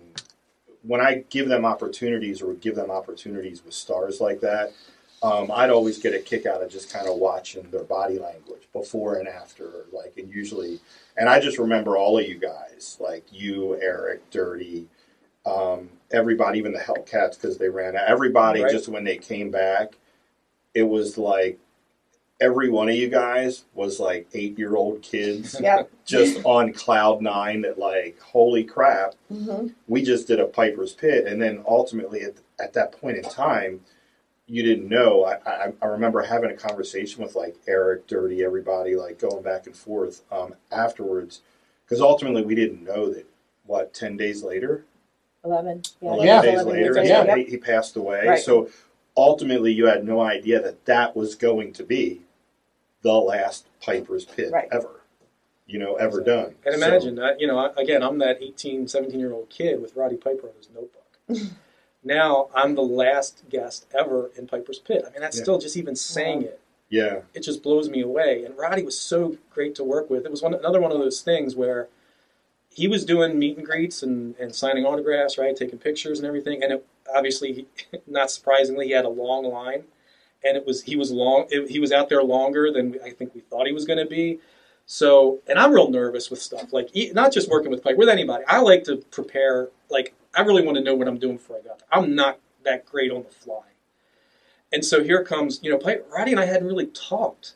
All he said to me early in the night was, hey, I hear we're doing this thing about, you know, you're a WWE writer and about that segment we did back then, and okay, you know, I'll get with you later. It was like 15 minutes, I think, before we went out there. Right? You were in the back. I was. Right. We were in the office, weren't we? Yes. We were all in the office. We were in the office, yep. Well, and Piper had been at another autograph signing earlier in the day that ran long because he talked to every single fan, and not just, hey, how you doing? Had whole conversations with him. He was up in Hagerstown. and came straight to here. So he got here, and like you said, his line was, you know, really long, and it was, he just took so much time with everybody. And then, yeah, it was 15 minutes before the segment, and we were all in the office. It was 15 minutes, and I'm like, oh, like, I like stuff, script, like, I like to write my stuff out, kind of memorize it. You know, Roddy and I were just going, but he's like, yeah, well, you know, you say this, and then I'll say that, and, you know, we'll you know, figure it out. And oh my God. And he's talking about other stuff in between. Like he's going off on tangents. And I'm like, oh, my, I'm going out there with Roddy Piper. Oh my God. Like, I was nervous, but it's like, you probably, I know you guys might feel the same way, but it's like, you're nervous, but man, as soon as you walk out on that stage, yeah, it goes away. It goes away. And I'm like, man, it's going to be so cool. Like, I'm walking into the ring, and there's Roddy Piper standing there with the microphone. I'm like, this is going to be awesome. And like, he immediately kind of took it off in a little bit different direction, but I'm like, and again, I don't think of myself as being able to think great on my feet, but that was like, you had no choice. And I felt, at least, you know, I'm my own worst critic. Like, I'll criticize my performances all the time, but I thought that night I was as good as I could possibly be, and trying to keep up with Roddy. And like, I was so happy. Like, you know, you go back and watch it, like, well, I could have said this or said that, could have been better. But just for somebody who had to, like, ad-lib with Roddy, like, we knew where we were going, but he took us in a different way to get there. Like, I was just so happy with it. Yeah, and that was also, that night was, like, for me as a promoter, like, a proud, really proud moment for me. You know, I have these moments that I remember people saying something to me, and the fans, people watching should know, like, Roddy Piper, then, who was paid, he had done his shtick, he had done his autograph signing, could have left. 99.9% of your big stars are gone at that point. Some of them do the autograph signing, and if they're doing a promo or whatever, they're like, hey, let me get that out of the way first match and get out of here. He stayed the whole night and watched pretty much everybody's match, guys and girls, pulled them aside and literally sat and watched their matches at the curtain. As soon as they walk through the curtain, hey, do you mind if I have a... I just remember people's faces all night. Hey, guys, do you have a minute? Can I give you some advice? And everybody was like, yes. You know, just like, are you serious? Like, Roddy Piper. You want to talk to me? Yeah, and I said to him, and I thanked him for that. And he, like, I went to walk away, and he grabbed me by the arm. And I was like, oh, and he, like, pulls me back, and he said, you have such an amazing product and a platform for young people in this business. He's like, and I go over and see all these indies all over the country. He's like, he goes, if I lived here, if I lived close, I'd come to every one of your shows and stand here at the curtain and do this for all your matches. I think it's great what you do, and you have an amazing platform to help people's careers, and I'm just so impressed with what you got. And I was like, oh my God. You know what I mean? Like, well, yeah. So, yeah. And I was just like blown away, and I was just like, wow. And he was going to come back, correct? He was going to come back. Well, so, our next show was October, right? No, he was doing a signing in Hunt Valley for a horror convention. That's right. And we had shows that weekend, and the conversation came back, and he said, "I want to come back. You, like, basically, you'll be next to nothing. I really like being here." And he was like, "If you want, I could be a surprise." So. We were supposed to talk in the next couple of weeks. He's like, let me get the schedule from, like, Chiller Theater. I can't remember. It's a big horror convention. He was already booked, and we had shows, I think, that weekend, like in Waldorf. Yeah. We had, like, 2 or 3 shows, but he wanted to come, but he needed to get his signing schedule for the convention. And I was like, you want to? And he's like, yeah, I want to come back. I want to come to your shows. I just need to figure out what our signing schedule is going to be and where you're going to be at, and we'll get all those details together. Call me in a couple weeks. This was July. The convention was in October, so we had like 2 months. Yeah. And then sadly, 11 days later. Yeah. Yeah. It's, that's part of the kind of story that is our industry. And speaking of that kind of thing, you mentioned that you didn't even know Eric and Dirty Money before you guys were all put together, and through that being put together and creating here in MCW Pro, you became great friends. We did, yeah. We're 3 different, like, very different personalities too, but somehow we made it work. And they did listen. Like, we all pitched in our ideas, but I will say this, that they did sort of respect that it was, I won't say my vision, but I had very specific ideas of things I thought we should do. And, you know, we'd have a conversation about it, but ultimately I think they trusted me. Mm-hmm. You know, like, we had a match against Bo Nakoda and the Appalachian Outlaws. Mm-hmm. Hoss. Yeah, it was. We had a couple. Well, there was a couple. There were a couple others. Yeah. Oh, okay. Yeah, I was in and out a lot of your time here, so right. So we had a match coming up. We were heels, and they were heels, and they had JP as Callahan as their manager. And I was like, you know, heels versus heels. Like, what can we do to make this? I was thinking, like, go back to my WWE days of we got to make it entertaining. And so I thought, well, we'll be more of the heels. They can be subtle baby faces or whatever. And we were going to come out and do a parody, you know, like you'd see on Raw or SmackDown or. You know, I put on a cowboy hat and tobacco in my, you know, and we came out and did this thing, like this parody. And Dirty and Eric were not completely sold on this idea. And I was just like, just trust me, like, it'll be good. And Eric, you know, was, I play guitar a little bit. Great. I'm going to mess up the lyrics or change the lyrics to Sweet Home Alabama, and it'll be, you know, and you play it on the guitar and Dirty, like, we'll figure out something for you to do. and that's what we did. And, you know, so like on things like that, They trusted me. And we did a thing when we faced the Hardys. Before that, we shot a video. I came up with, like, our version of the Broken Hardys, where we imitated. It was another parody, where I was Matt Hardy and Eric was Jeff Hardy. And we made Dirty be Senor Benjamin. Right? And we did this parody of the Broken Hardys. And, like, a lot of people still, like, people have told me they see that and thought it was entertaining and all that. So they trusted me on those kind of things. I think they were more like, I don't know. They were more traditional. And I was like, just trust me. Let's just do it. And they always did. Yeah, you know, that camaraderie and that trust translated whenever I would come back. I remember I could gauge how big you guys got when I saw the reaction. Mm-hmm. You know, as guest ring announcer sometimes, I'd see the way that they hated you. They did. And but from that kind of hate that the fans had for you, it seemed there was a lot of love between the three of you. And that leads me to my next question is, we lost Eric Chappell here in the MCW family. And I was just wondering if you could speak a little bit to your relationship with him in particular and what he meant to you. Sure. As I said, all three of us were close, but I would say that Eric and I were probably a little closer because we enjoyed doing a lot of the same things. You know, he and his family loved going to Gettysburg, Pennsylvania, mm-hmm. and we loved that too, me and my family, so we would go together. You know, him and his three kids and his wife and my two kids, we would do stuff like that. And it really did become, you know, there were, in the beginning, it's all just like talking about work, like the next show and the next angle and, you know, what can we do down the line? And then after a while, the conversations were like about anything but wrestling. Mm-hmm. You know, it was about his family or mine or, we talk politics or whatever, you know, we talk about the Ravens and the Orioles. And so we went from, you know, guys who work together, they kind of like each other, to like legitimate friends. Like, he was a very good friend of mine. And I knew Eric had, he battled depression, you know, and I know there were times when he was really down and, you know, we would have conversations about that.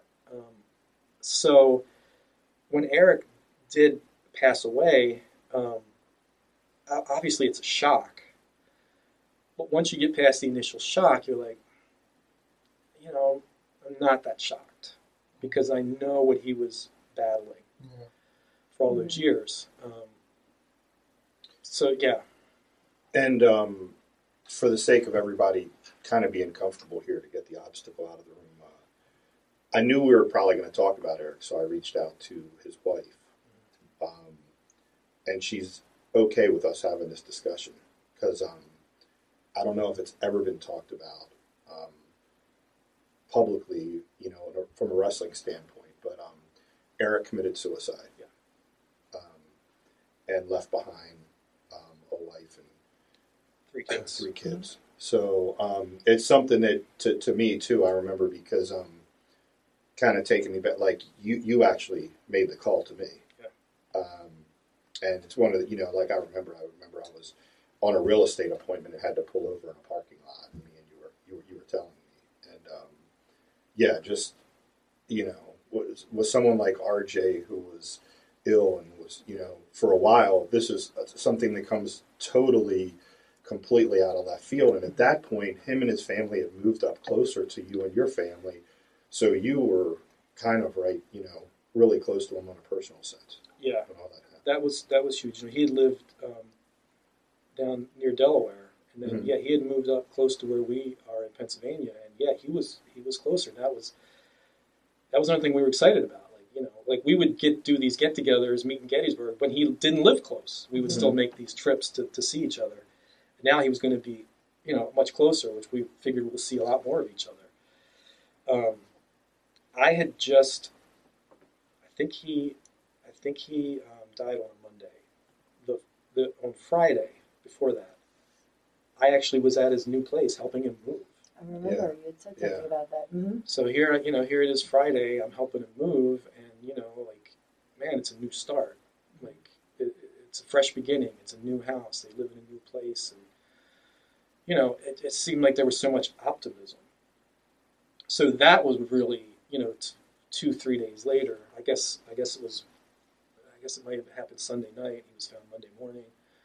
It's like, man, like that. Then you start thinking of like, should I have seen? Right, right. I was just with him 48 hours. You know, should I have seen something? And me and you had a lot of those discussions. We did. I know that was weighing heavy on you, and something you were personally battling with. Yeah, it's like, should I have seen something?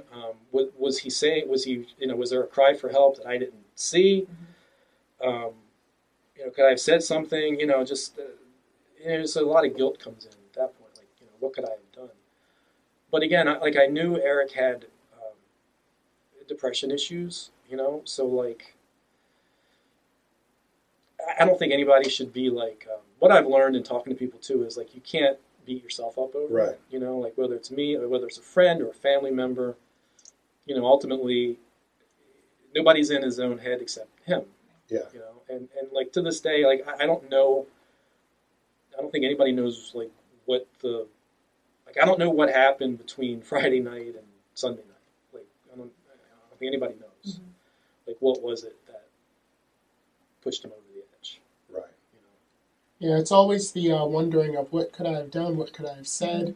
But it's almost like nowadays we can be a little bit more prepared, and we can be a little bit more prepared just by addressing mental wellness. Yeah, we spoke about this last week with, you know, Leo's exit from the challenge. Yeah. And, you know, that's something we don't talk about, but we should talk about, you know. And so I'm glad that, you know, we're able to sit in a place and talk about it and, you know, share and support. Yeah, and with that said, I think that at this time, we as an entire MCW Pro family would like to take a very special pause, and we have a message for anyone out there right now that feels that they're struggling and they don't have anyone to talk to.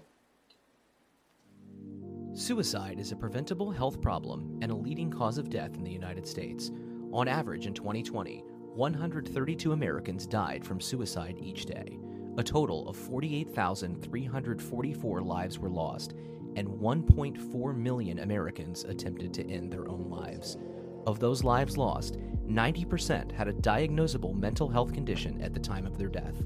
Nearly 1 in 12 adults report having depression, with women twice as likely to be affected as men. Help is available.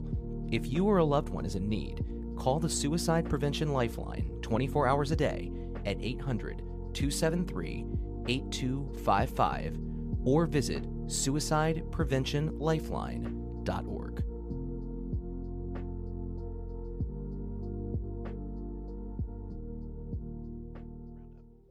We hope you're enjoying this week's episode of the MCW Cast. At MCW Pro Wrestling, much like many small businesses throughout the country, the pandemic has presented many challenges. For a company like ours that hosts events with live audiences, the impact has been even more severe, and all of our forms of revenue have been cut off.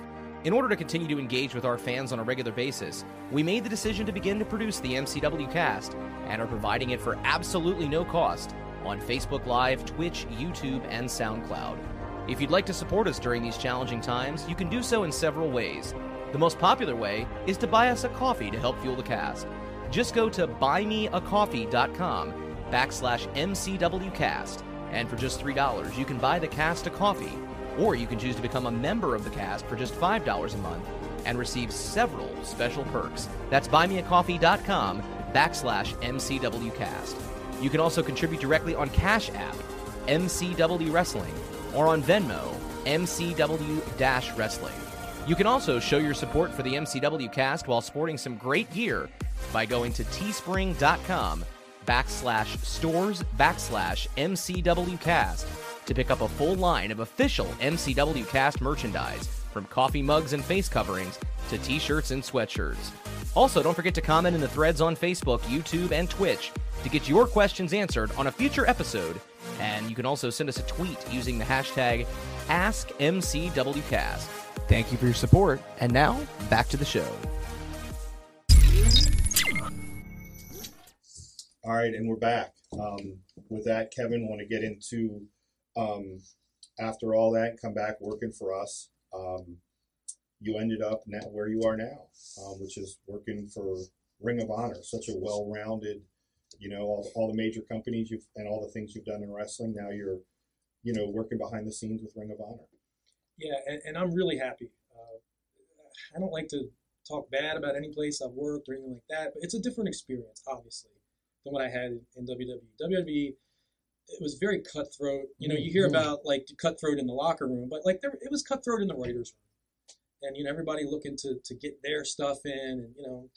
And Ring of Honor, man, it's just night and day compared to that. It's such a cool – and you've been in Ring of Honor. Oh, yeah. You know, I mean, the locker room is amazing. The talent, just the talent, the level of talent there is amazing. Like, I'll put the roster up against any roster, just from a strictly talent standpoint. But then the camaraderie, and I know, like, people don't think it's real or whatever like that, but it's like when you hear, like, oh, it's a family. This is the first time I've ever really seen something like that, that it's not hyperbole. It's not, yeah. It's, like, it really is. Like, everybody is on Team ROH. And what can we do to make the show better? And we want you to succeed, and you to succeed. And if you succeed, I succeed. Mm-hmm. And that's what it is. And, like, I just love being a part of it. Like, it's a smaller company, obviously. So I feel like somebody like me, like, I can make more of a difference there. Right. Whether it's pitching an idea, like a creative idea, or writing for the website or doing the podcast. Like, you can do as much as you want to do. Like, and you take ownership of it. And they trust you to do it. Yeah, and when you have passion about something, the way we're all passionate about professional wrestling, obviously you need money to make a living, but it really is, the money isn't everything. You know, the money isn't everything. And like you said, making a difference. That's where, for me, I'm so comfortable in my skin. I mean, I have people outside of wrestling that, hey, Dan, have you ever wished, like, you'd go work for WWE? Like, no, that, like, for me, where I'm at, what I always say is where my rung on the ladder is, when I look at all the people that I've helped come up that ladder and get to stardom, like, that's where my spot is. And I have a, you know what I mean? There's a level of satisfaction that I get just being that rung on the ladder to help people up. So I know exactly what you mean, like making a difference and actually feeling like you have major contribution and you're not just like someone there taking a paycheck. Exactly. And, you know, you mentioned the money thing. And it's like, I know we talked about money earlier with the WWE job.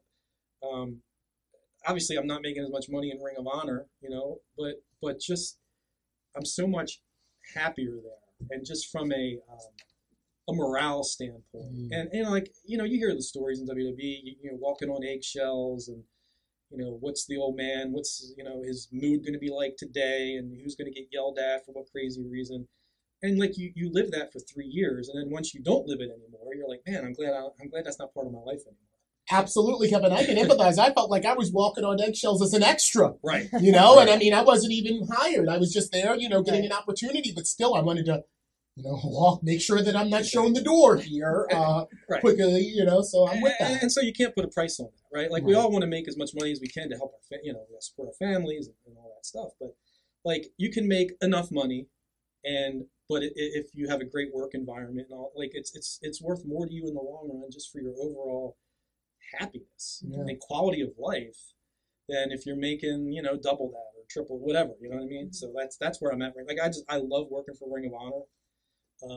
I was worried there for a few months when we were on hiatus because we weren't doing shows because of the pandemic. We had shut down completely, and not nervous in the sense that I thought I was going to lose my job or anything because Ring of Honor. they basically said from day one, no one's losing their job in this. You know, other companies laid people off. Mm-hmm. You know, WWE was the first ones. Exactly. Ring of Honor said lots of layoffs. Ring of Honor said we're going to continue to pay every employee in the office, every independent contractor, every talent, and you know, including people that were like Joe Hendry, who's sitting over in Scotland, who hasn't been able to travel. Wow. He hasn't wrestled on a Ring of Honor show since February, almost a year. He hasn't missed a paycheck. That's amazing. Yeah. So that's I can't say enough about Ring of Honor. And how much give props to their Sinclair Broadcasting, who owns Ring of Honor, and luckily they're in the position to do that, which is great for Sinclair. And the other thing is when we decided to start doing shows again, we didn't do any shows for 5 months, 6 months, and Joe Koff, COO of Ring of Honor, was very clear, like, we're not going to do this again until we can do it safely. So Ring of Honor worked with the Maryland State Athletic Commission, came up with these very, very, very, it's three varies, stringent protocols where talent and everybody that's going to be at the show has to be tested like 3 times before they come in there. Everybody, you have to wear a mask when you're backstage. And you have to be in a bubble. You have to be in, as I was getting to, you have to be sequestered basically. You're in a bubble in your hotel room for 5 days. Like, that's the length that they've gone to just so we can do these shows. So, and I'm glad you brought that up, because that's what I wanted you to talk about. Like, last week because I get messages and people on Facebook like, how come Ring of Honor is taping for television like in Maryland, but MCW isn't doing shows? And I kind of tried to break it down last week and explain from a financial standpoint for you guys who have national television, television stations. How many stations does Sinclair, does Ring of Honor air on? Yeah, I don't know the exact number, but the stations all over the country. Markets over 100 stations. Markets all over the country. All over the country, like, you needed that content. We don't. We're an independent promotion. We don't have national television. The extensive, the amount of what you guys do, what Ring of Honor does, is really amazing. And so it's just not in our budget. It doesn't make financial sense. But for you guys, it's, like Larry was saying, it's a bubble. Like, basically a hotel's rented out, after they do their 2-week testing, right? Then they come in, they do 3. Then they're in like a bubble in a hotel for 3 days. Exactly. Yeah. It's like 5 days. And then tested the day of. Tested again the day of. Day of taping. So and the ring crew changes the mat and everything after every match. You're right, right. Yeah. So it really is. It's unbelievable. I don't think any other company is doing anything like that. No. As far as I know. Well, I can certainly tell you at that 24-hour telethon, they weren't changing the canvas during the different competitors fighting. But, it is what it is. Yeah, absolutely, Dan. You hit the nail on the head. The cost, the tremendous cost during this day and age to make this happen. The Athletic Commission, tens of thousands of dollars for every taping. Tens of thousands of dollars for Ring of Honor they spend in order to keep their talent and to go over, and they're not just following, say, CDC guidelines and protocol. They're going above and beyond. They set the standard, really. Yeah, they definitely do. A hell of a company to work for, and that leads me to something that I want to call out right now. Of course, like you mentioned, Kevin, I was a member of the ROH management team and a performer for Ring of Honor. That time has passed, but it really, really just warmed me to the core that Ring of Honor, when we recently here in the MCW Pro Family lost, our core, when they acknowledged the passing of RJ Myers, the Bruiser, our friend. They didn't have to do that. I really can't talk about it too much, but, I just want to call, entire Sinclair Broadcast Group and Ring of Honor management for just doing the right thing by someone that was so instrumental to Maryland wrestling. Yeah, and they gave RJ that like, national attention. Absolutely, yeah. And they did it multiple times, even through not just acknowledging it through the website and when he passed, but and Twitter, but also, a lot of our guys there, we have a great relationship with ROH, the Soldiers of Savagery, and, Dante Caballero, Ken Dixon, and Joe Keys. And Joe Keys is getting a little push on television. Mm-hmm. And they acknowledged RJ's passing, and he did a really emotional promo. That was, a little tough to watch. Yeah. Well, he was choked up during the promo. He was really choked up. You can see how much he meant to him. When RJ passed, I did reach out to to the people at Ring of Honor and just said, because I didn't know what the answer was going to be, because he wasn't really a part of Ring of Honor, but I said, you know, would it be appropriate if we could write up, you know, whenever a wrestler passes away, even if they're not really in Ring of Honor, mm-hmm. but they've reached a certain standing in the business, sure. you do the courtesy of, you know, we mourn the passing of. And I said, you know, would it be appropriate to do something like this, you know, for RJ, because we are, MCW is an affiliate of Ring of Honor. He's trained some guys that are here. Mm-hmm. And the answer was, absolutely. Yeah, go ahead, write it up. And so I did. I wrote it, and we put it on there. You know, I host the ROH podcast, ROH Strong Podcast, and we had Soldiers of Savagery on there, and we did a segment where we talked about, you know, what RJ meant to them and you know, how much he helped them get to where they are in Ring of Honor.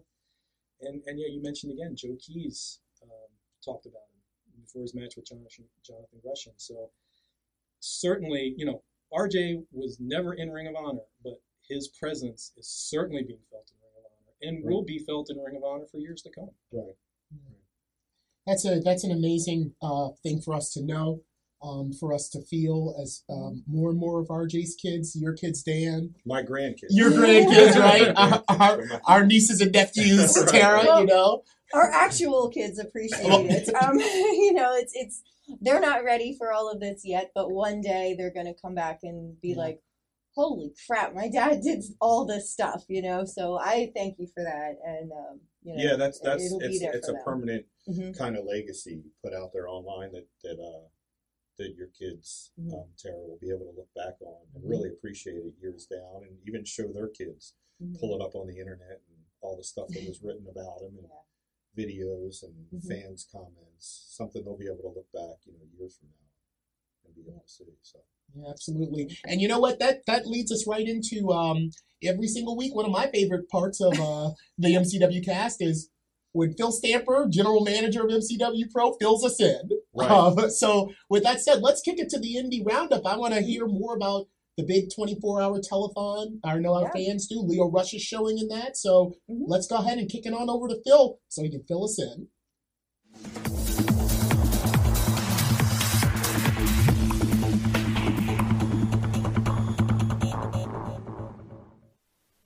Hey everyone, my name is Phil Stamper, and it's time again for the Independent Wrestling Roundup. Have plenty of news about action coming your way. Now, some things I've shared with you before about independent wrestling companies doing different ways to film footage, to put out brand new content. One of the ways they're doing that is through the variety of different streaming opportunities that are out there. Now, one of the ways that exists is through a company called IWTV. You can check them out at iwtv.live or independentwrestling.tv. They even have their own app, IWTV. And this week, they have brand new episodes already in the can for you from Interspecies Wrestling out of Canada, Flophouse in Indiana, New South Action Clash in Alabama, Heavy Metal Wrestling out of Texas. This Wednesday, brand new episode from Limitless's The Road out of Maine, C4 from Canada, and New Texas Pro Wrestling join them on Thursday. And then Sean Henderson's Weekend at Sean's this Friday and Saturday on IWTV, as well as on Sunday, Violence X Suffering out of New Jersey. So plenty of action over on IWTV. And I'd be remiss if I didn't mention Fight. So Fight.tv also showcases a number of promotions from around the world. Of course, New Japan footage is there. We've all seen Impact Wrestling's pay-per-views are also featured through Fight. This week, they have a brand new episode of WrestleBration. It's a celebration of independent British wrestling. They have a brand new episode this Wednesday. And then Devotion Championship Wrestling on Thursday, a brand new episode. And now many of these episodes are being filmed without fans, so there's not going to be open door events. So please don't try to rush your way to New Jersey to go see Violence X Suffering on this Sunday, because it's a closed door venue event. So no fans allowed. It's just straight action coming your way through these different platforms. Now plenty of other action is going to take place, and there will be fans at many of these events. So make sure if you're interested in any of them that you're visiting their sites before you go. Many of them have different kinds of restrictions that you need to comply with. For example, you have to wear masks. There's going to be physical distancing, that you have to order your tickets in advance. It just depends a little bit on what some of their jurisdictions are doing. For the most part, many of them are complying with these kinds of rules and regulations. Now, I also advocate before you go to check out their websites. The reason for that is sometimes as jurisdictions change course and go, well, we can't have your event, that they might have to, unfortunately, postpone last second. So please, please, please, before you go, check out these events, their event websites. So this coming Thursday, WWA4 out of Atlanta, Georgia, United Wrestling Oklahoma and Oklahoma City, 127 Pro Wrestling with their weekly event this Thursday in Grimesley, Tennessee. Then on Friday, we have Pro South Wrestling in Alabama, Pro Wrestling All-Stars of Detroit in Brownstone, Michigan. It's right outside Detroit. Trust me, it's Pro Wrestling All-Stars of Detroit. It's right next door. I already mentioned Weekend at Sean's Hardcore Hustle organization is providing that. That is this Friday. Unified Wrestling Oklahoma returns again for action on Friday in Oklahoma City. Resolute Wrestling in Tennessee, Texoma Pro Wrestling out of Sherman, Texas, all action this Friday. Then on Saturday, we have action from Victory Championship Wrestling in Alabama, Revolutionary Wrestling Entertainment in Arkansas, WWN presents American Combat Wrestling, ACW, out of Port Richey, Florida, Renegade Championship Wrestling in Georgia, Georgia World Class Wrestling in Cornelia, Georgia, Elevate Pro Wrestling in, oops, it looks like that just left the side of my screen, Perkinston, Mississippi. American Lucha Wrestling comes to Burlington, North Carolina, Uprise Pro Wrestling in Lincolnton, North Carolina, Tennessee Wrestling Alliance out of Pikeville, Tennessee, Total Psychopathic Wrestling out of Maryville, Tennessee, Metroplex Wrestling out of Bedford, Tennessee, Mission Pro out of Buda, Tennessee, SWE Fury out of Irving, Texas, Superstar Pro Wrestling out of the United Kingdom, still action coming out of the United Kingdom, on a limited basis, no fans able to attend those events live. And then Frontline Pro out of Luxembourg, Wisconsin, also taking place this coming Saturday. And then on Sunday, we have School of Morton. Now, School of Morton is one of those companies, weekly event, also airing their events live on Facebook. So you can check them out at 5:05 p.m. every Sunday, School of Morton out of Chucky, Tennessee. And then Premier Wrestling League Mid-Atlantic out of Bluefield, West Virginia, this coming Saturday. So lots of action for you to look forward to on the independents.